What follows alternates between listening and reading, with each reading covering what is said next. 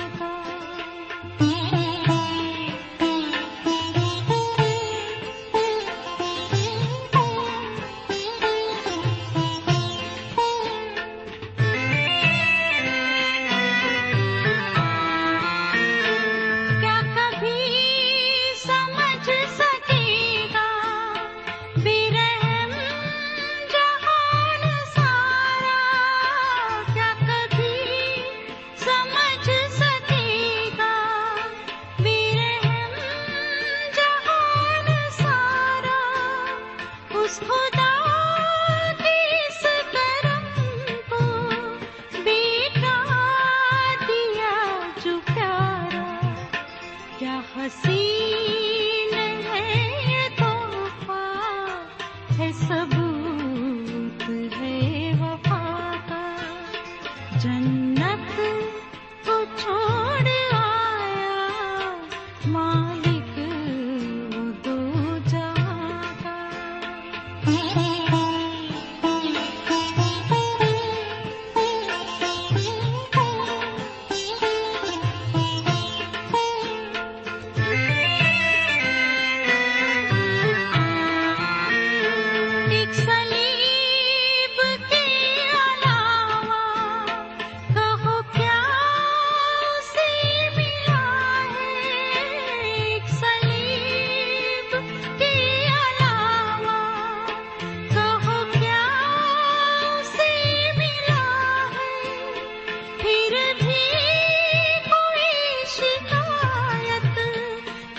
سے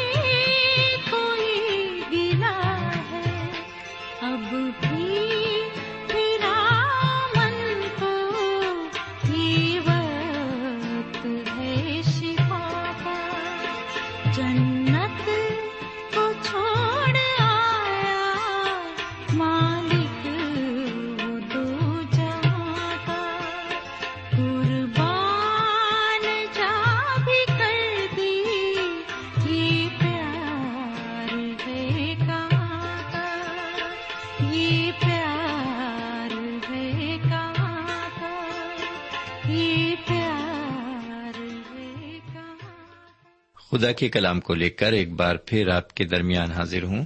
سلام قبول فرمائیے۔ سامعین، ہم خدا و تعالی کے تہ دل سے شکر گزار ہیں کہ اس نے ایک اور موقع ہمیں عطا فرمایا ہے تاکہ ہم اس کے قدموں پر بیٹھ کر ایک بار پھر اس کے کلام کو سن سکیں۔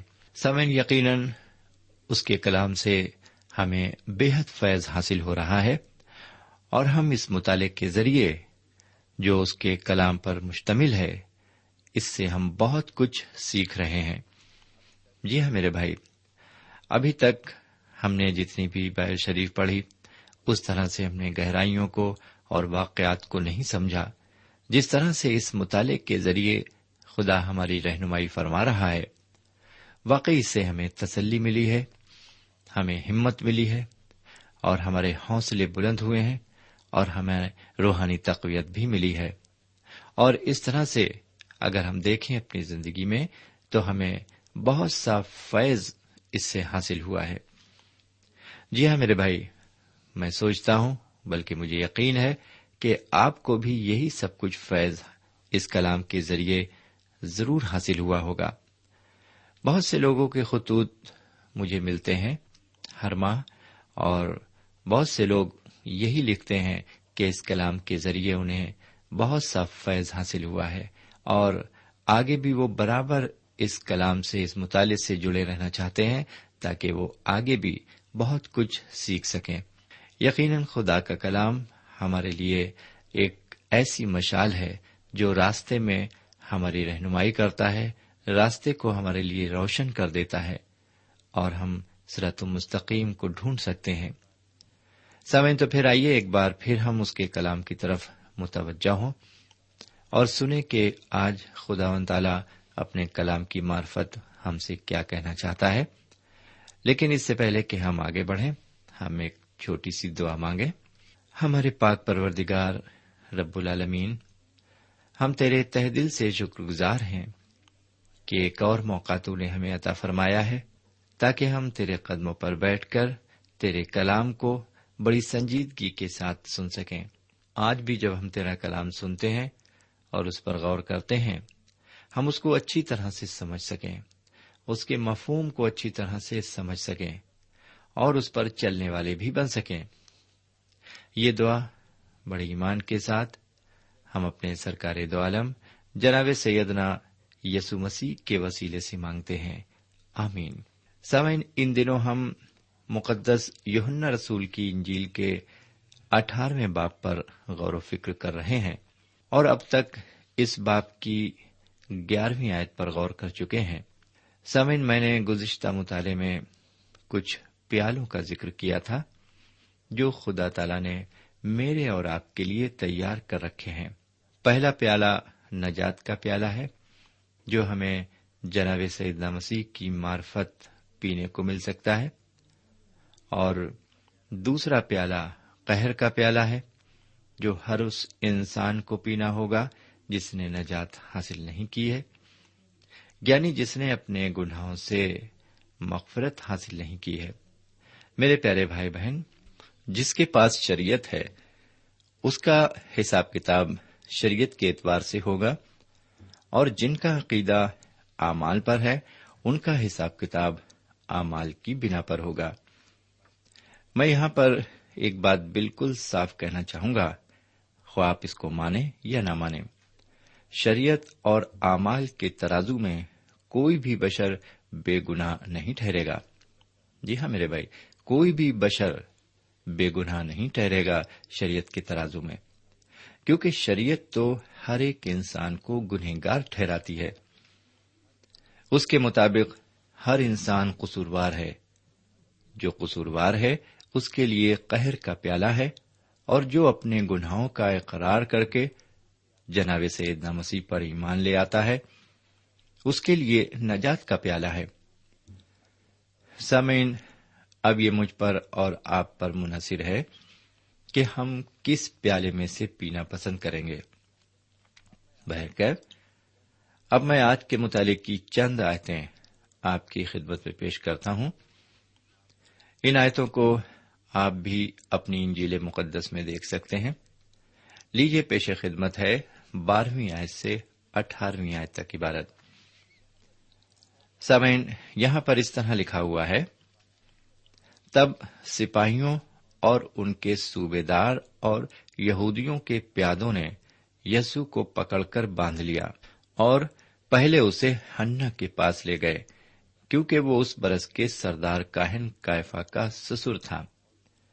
تب سپاہیوں اور ان کے صوبے دار اور یہودیوں کے پیادوں نے یسو کو پکڑ کر باندھ لیا اور پہلے اسے ہنا کے پاس لے گئے کیونکہ وہ اس برس کے سردار کاہن کائفا کا سسر تھا۔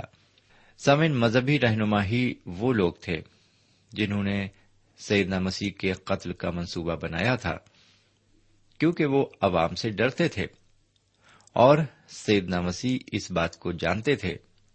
یہی وجہ ہے کہ انہوں نے شہر میں جا کر انہیں پکڑنے کا موقع ڈھونڈا، کیونکہ وہ موقع کی تلاش میں تھے۔ وہ اپنے وقار اور جلال دونوں ہی میں آگے بڑھے اور جب انہوں نے بغیر کسی مزاحمت کے اپنے کو پیش کیا تو انہوں نے حضور کریم کو پکڑ کر باندھ لیا۔ میرا اپنا خیال ہے کہ انہیں ایسا کرنے کی کوئی ضرورت نہیں تھی۔ کیونکہ حضور کریم ایک ایسا برا تھے جو دنیا کے وقوع میں آنے سے پہلے ہی ذبح ہو چکے تھے۔ وہ اپنے بال کترنے والوں کے سامنے بالکل خاموش کھڑے تھے۔ انہوں نے کسی قسم کی مزاحمت نہیں کی۔ سامن یہ بھیڑ جو ہتھیاروں سے آراستہ تھی، انہیں لے کر سب سے پہلے ہنا نام ایک شاطر سردار کہن کے پاس گئی۔ اس کا تفصیل سے ذکر صرف مقدس یوہنا نے ہی کیا ہے، کیونکہ جو کچھ واقع ہوا، انہوں نے اسے بڑی صفائی اور باریکی سے دیکھا اور اپنی انجیل میں اسے قلم بند کیا۔ مقدس یوہنا کو ان واقعات کی جتنی واقفیت تھی، اتنی واقفیت دے کر انجیل نویسوں کو نہیں تھی۔ جی ہاں دیگر انجیل نفیسوں کو اتنی واقفیت نہیں تھی۔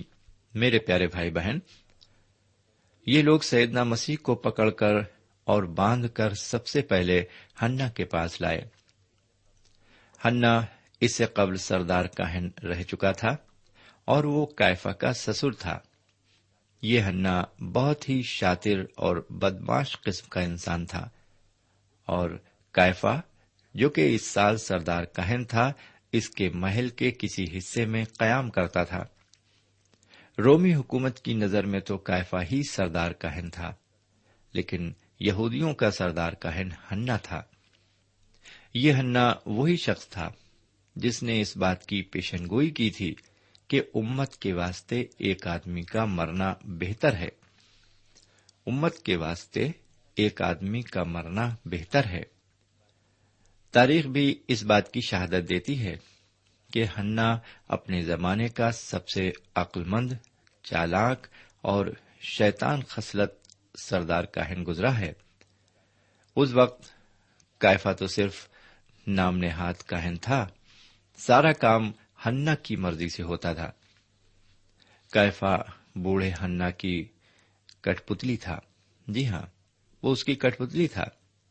دراصل ہنا ہی اصلی حکمراں تھا۔ وہ لیڈر بھی تھا۔ اور ایک ماہر سیاستداں بھی تھا۔ وہ جانتا تھا کس طرح رومیو پر حکومت کی جا سکتی ہے۔ سمین یہی وہ شخص ہے جس نے سیدنا مسیح کو گرفتار کروایا، رات ہی رات ان پر مقدمہ چلایا اور انہیں سلیب پر چڑھانے کا منصوبہ بنایا تھا۔ میرے پیارے بھائی بہن، سیدنا مسیح کے بارے میں جو بھی عدالتی کاروائی کی گئی وہ عدالت اور قانون کا محض ایک مذاق تھا۔ ان سب کے پیچھے اسی شیطانی خصلت ہنا کا ہاتھ تھا۔ اسی لیے سب سے پہلے سیدنا مسیح کو اسی شیطان کے پاس لایا گیا۔ سامن یہودی قوم پر یہ الزام کہ انہوں نے سیدنا مسیح کو مسلوب کیا، صدیوں سے چلا آ رہا ہے۔ جبکہ اس جرم کے ذمہ دار ہنا کیفا اور پلاتس تھے۔ رومیو نے بھی یہودیوں پر یہ الزام لگایا کہ وہ حضور کریم جناب سیدنا مسیح کے قاتل تھے اور انہیں مسیح کا قتل کیا تھا۔ جی ہاں انہوں نے مسیح کا قتل کیا تھا۔ سامعین، اگر ہم غور سے سوچیں تو ہم یہ دیکھیں گے کہ نہ تو یہودی مسیح کے قاتل تھے اور نہ ہی غیر یہودی۔ بلکہ حق بات تو یہ ہے کہ ہم سب ان کے قاتل ہیں، کیونکہ انہوں نے ساری دنیا کے انسانوں کے گناہوں کا کفارہ سلیب پر مر کر ادا کیا ہے۔ اس لیے ان کی موت کی ذمہ داری ہم سب پر عائد ہوتی ہے۔ سب ان مطالعے کو آگے بڑھاتے ہوئے اب ہم چودہویں آیت پر آتے ہیں۔ یہاں اس طرح لکھا ہوا ہے،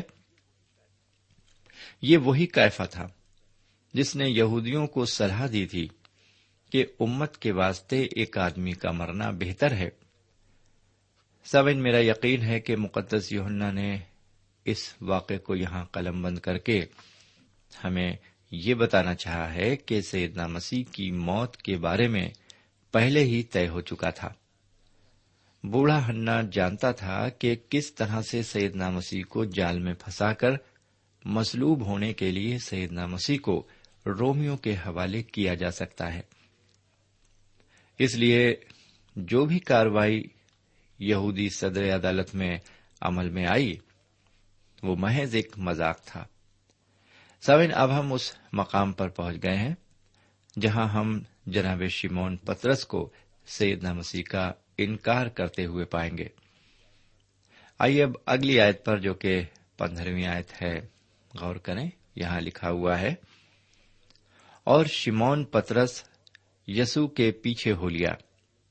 اور ایک اور شاگرد بھی۔ شاگرد سردار کاہن کا جان پہچان تھا اور یسو کے ساتھ دیوان خانے میں گیا۔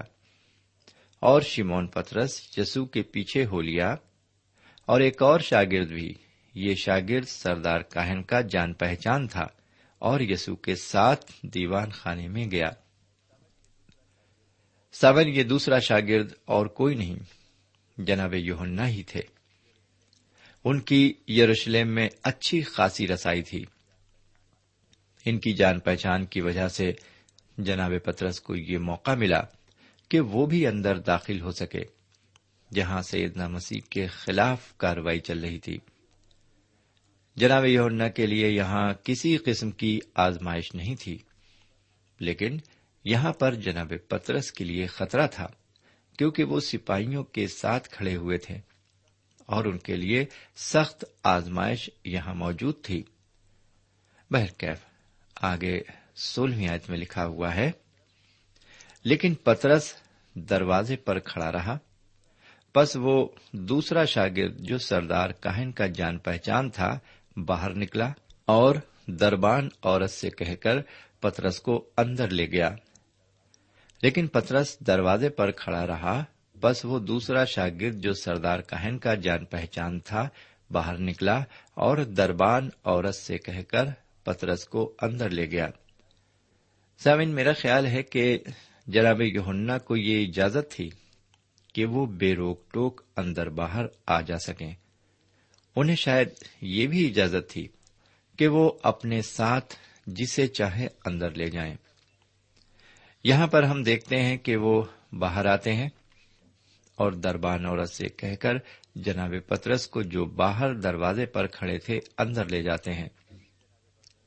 سامعین، جناب پترس گلیلی تھے اور مچھلی پکڑنے والوں کے طبقے سے تعلق رکھتے تھے۔ یروشلم میں رہنے والے یہودی ان سے میل جول رکھنا پسند نہیں کرتے تھے۔ اور گلیلیوں کی زبان میں بھی فرق تھا۔ اس لیے یہ بڑی آسانی سے پہچان لیے جاتے تھے۔ ان میں علاقائی فرق بھی نمایاں تھا۔ یہی وجہ ہے کہ دربان عورت کے انکشاف پر وہ فوراً بہانہ بناتے ہیں اور اصلیت سے انکار کرتے ہیں۔ آئیے اب مطالعے میں تھوڑا اور آگے چلے سترویں اور اٹھارہویں آیت کو سنیں۔ یہاں اس طرح لکھا ہوا ہے، اس لونڈی نے جو دربان تھی پترس سے کہا کیا تو بھی اس شخص کے شاگردوں میں سے ہے؟ اس نے کہا، میں نہیں ہوں۔ نوکر اور پیادے جاڑے کے سبب سے کوئلے دہکا کر کھڑے تاپ رہے تھے اور پترس بھی ان کے ساتھ کھڑا تاپ رہا تھا۔ اس لانڈی نے جو دربان تھی، پترس سے کہا، کیا تو بھی اس شخص کے شاگردوں میں سے ہے؟ اس نے کہا، میں نہیں ہوں۔ نوکر اور پیادے جاڑے کے سبب سے کوئلے دہکا کر کھڑے تاپ رہے تھے اور پترس بھی ان کے ساتھ کھڑا تاپ رہا تھا۔ سامن اس دربان عورت کو یہ معلوم تھا کہ سید مسیح کے شاگرد وہاں موجود ہیں۔ وہ جناب پترس پر شک کرتی ہے اور ان سے پوچھتی ہے کہ کیا وہ ان کے شاگرد ہیں؟ اس دربان عورت کے سوال کے جواب میں وہ کہتے ہیں، نہیں، میں نہیں ہوں۔ سمن محل کے باہری حصے میں جو سہن کہلاتا تھا، وہاں پر لوگ جمع تھے۔ وہ اس لیے جمع تھے کہ وہاں پر امن قائم رکھ سکیں۔ اس لیے وہ کوئلے دہکا کر تاپ رہے تھے، کیونکہ اس وقت جاڑے کا موسم تھا اور کافی ٹھنڈ پڑ رہی تھی۔ ٹھنڈ کے مارے جناب پترس بھی ان میں شامل ہو کر آگ تاپنے لگتے ہیں۔ سامعین، اب ہم دیکھیں گے کہ حضور اقدس سردار کاہن کے محل میں لائے گئے ہیں۔ وہاں پر صدر عدالت موجود ہے۔ سیدنا مسیح اس عدالت کے سامنے پیش ہوں گے اور عدالت کاروائی کی جائے گی ان کے ساتھ۔ جی ہاں جو کہ ایک بڑا مذاق ہے۔ جی ہاں یہ کاروائی شروع ہوتی ہے جو ایک بڑے مذاق سے شروع ہوتی ہے۔ سامعین انیسویں آیت سے لے کر اکیسویں آیت تک کی عبارت غور طلب نہیں ہے۔ یہاں پر غور کرنے کی خاص بات یہ ہے کہ یہاں ہم سیدنا مسیح کی پروکار شخصیت کو دیکھتے ہیں، جبکہ ان پر عدالتی کاروائی ہو رہی ہے۔ اب آپ کی خدمت میں بائیسویں آیت سے لے کر تیسویں آیت تک عبارت پڑھتا ہوں۔ یہاں اس طرح لکھا ہوا ہے۔ جب اس نے یہ کہا تو پیادوں میں سے ایک شخص نے جو پاس کھڑا تھا یسو کے تماچا مار کر کہا، تو سردار کاہن کو ایسا جواب دیتا ہے؟ یسو نے اسے جواب دیا کہ، اگر میں نے برا کہا تو اس برائی پر گواہی دے، اور اگر اچھا کہا تو مجھے مارتا کیوں ہے؟ ایک بار پھر سنیں، جب اس نے یہ کہا تو پیادوں میں سے ایک شخص نے جو پاس کھڑا تھا، یسو کے تماچا مار کر کہا، تو سردار کاہن کو ایسا جواب دیتا ہے؟ یسو نے اسے جواب دیا، کہ اگر میں نے برا کہا، تو اس برائی پر گواہی دے، اور اگر اچھا کہا، تو مجھے مارتا کیوں ہے؟ ساون یہ عبارت یہ بتاتی ہے کہ حضور اقدس جناب سیدنا مسیح کی اس طرح بے عزتی کی گئی۔ یہاں پر ہم دیکھ رہے ہیں کہ وہ اپنے کو موت کے حوالے کر رہے ہیں۔ وہ میرے اور آپ کے گناہوں کے لیے ایسا کر رہے ہیں۔ پھر بھی وہ ان مذہبی حکمرانوں اور ان کے متی لوگوں کو یہ بتا رہے ہیں کہ جو کچھ بھی وہ کر رہے ہیں، وہ غیر فانی اور آئین کے خلاف ہے۔ کیونکہ ان کے پاس ایسا کوئی ثبوت نہیں ہے جس سے وہ یہ ثابت کر سکیں کہ انہوں نے کوئی برائی کی ہے۔ پھر بھی ان کا ایک ادنا پیادہ ان کے منہ پر تماچا مارتا ہے اور وہ اسے کچھ نہیں کہتے۔ یہ وہ لوگ ہیں جو حضرت موسا کی شریعت کی خلاف ورزی کر رہے ہیں۔ میرے بھائی، یہاں پر ایک بات جی ہاں ایک بات دھیان رکھیے۔ کوئی بھی عدالت رات میں نہ تو شروع کی جا سکتی ہے اور نہ ہی رات ہی میں ختم ہو سکتی ہے۔ عدالت کا ایک دن سے زیادہ جاری رہنا ضروری ہے، کیونکہ کوئی بھی فیصلہ ایک دن میں نہیں کیا جا سکتا۔ جب تک کوئی شخص مجرم قرار نہ دیا جائے، اسے پھانسی پر نہیں چڑھایا جا سکتا۔ اب آگے کیا واقعات پیش آنے والے ہیں؟ اس کو جاننے کے لیے آئیے آگے بڑھتے ہیں اور چوبیسویں آیت کو پڑھتے ہیں۔ بس ہننا نے اسے بندھا ہوا سردار کاہن کائفا کے پاس بھیج دیا۔ میرے پیارے بھائی بہن مقدس یوننا رسول نے اس عبارت کے ذریعے ہمیں یہ بتانا چاہا ہے کہ یہ ہننا ہی تھا، جس کی شے پر حضور اقدس جناب سیدنا مسیح کو پکڑا گیا۔ وہ اس خرافات اور خونی منصوبے کا بانی تھا۔ سمے نب ہم جناب شیمون پترس کو دوسری بار انکار کرتے ہوئے دیکھیں گے۔ پچیسویں آیت سے لے کر ستائیسویں آیت تک کی عبارت پر غور کریں۔ لکھا ہوا ہے۔ سمن اس عبارت میں ہم دیکھتے ہیں کہ پترس سے ایک بار پھر سیدنا مسیح کے شاگرد ہونے کے بارے میں باس پرس ہوتی ہے اور ملخص کا ایک رشتے دار وہاں پر کہتا ہے کہ اس نے انہیں باغ میں سیدنا مسیح کے ساتھ دیکھا تھا۔ اس پر جناب پترس دوسری بار انکار کرتے ہیں۔ سمن پچھلی اناجیل میں یہ بات ظاہر کی گئی تھی کہ جناب شمون باہر جا کر اپنی حرکت پر زار زار روتے ہیں۔ میرا خیال ہے کہ انہوں نے سیدنا مسیح کے لہو لوہان چہرے کی ایک جھلک دیکھی ہوگی اور اس کی نظریں ان کی نظروں سے ملی ہوں گی اور وہ بچوں کی طرح باہر جا کر پھوٹ پھوٹ کر رونے لگے۔ میرے بھائی، ہم اپنے خدا و تعالی کا شکر ادا کرتے ہیں کہ ہمارے حضور کریم گنہ گاروں کی نجات کے واسطے، موت کے راستے پر گامزن ہے حضور کریم نے پہلے ہی کہہ دیا تھا کہ انہوں نے پترس کے لیے دعا کی ہے کہ جب وہ پھرے تو اپنے ایمان میں مضبوط بنے۔ سمین اگر دیکھا جائے تو شیمون پترس نے ویسا ہی قصور کیا تھا جیسا کہ یہودا اسکروتی نے کیا تھا۔ لیکن پترس نے اپنا راستہ کیوں بدلا اور واپس کیوں لوٹے؟ سمے اس کا ایک ہی جواب ہے۔ وہ سیدنا مسیح کے مرید اور پیروکار تھے۔ اور جب ان کو یہ احساس ہوا کہ انہوں نے کتنا بڑا گناہ کیا ہے، تو ان کا دل ٹوٹ گیا۔ میرے پیارے بھائی بہن، اسی طرح خدا کے بندے تو اس سے دور جا سکتے ہیں، لیکن خدا ون تالا ان سے دور نہیں جاتا۔ جی ہاں وہ ان سے کبھی دور نہیں جاتا۔ وہ ان کے نزدیک اور بہت نزدیک رہتا ہے۔ جی ہاں وہ آپ کے بالکل قریب ہے۔ جناب سیدنا مسیح نے جناب پترس سے یہ نہیں فرمایا کہ تو ایمان میں گر گیا ہے۔ اب تو میرے لائق نہیں ہے۔ سمین آگے ہم دیکھتے ہیں، جب وہ مردوں میں سے جی اٹھے تو وہ شخصی طور سے ان پر ظاہر ہوئے اور انہوں نے جناب پترس کو چنا کہ وہ ان کی بھیڑے چرائیں۔ انہوں نے پینتی کست کے دن انہیں کو تقریر کرنے کے لیے چنا۔ ان کی تقریر سے مؤثر تقریر آج تک سنائی نہیں پڑی۔ جی ہاں ان کی تقریر جیسی آج تک کوئی تقریر سنائی نہیں پڑی۔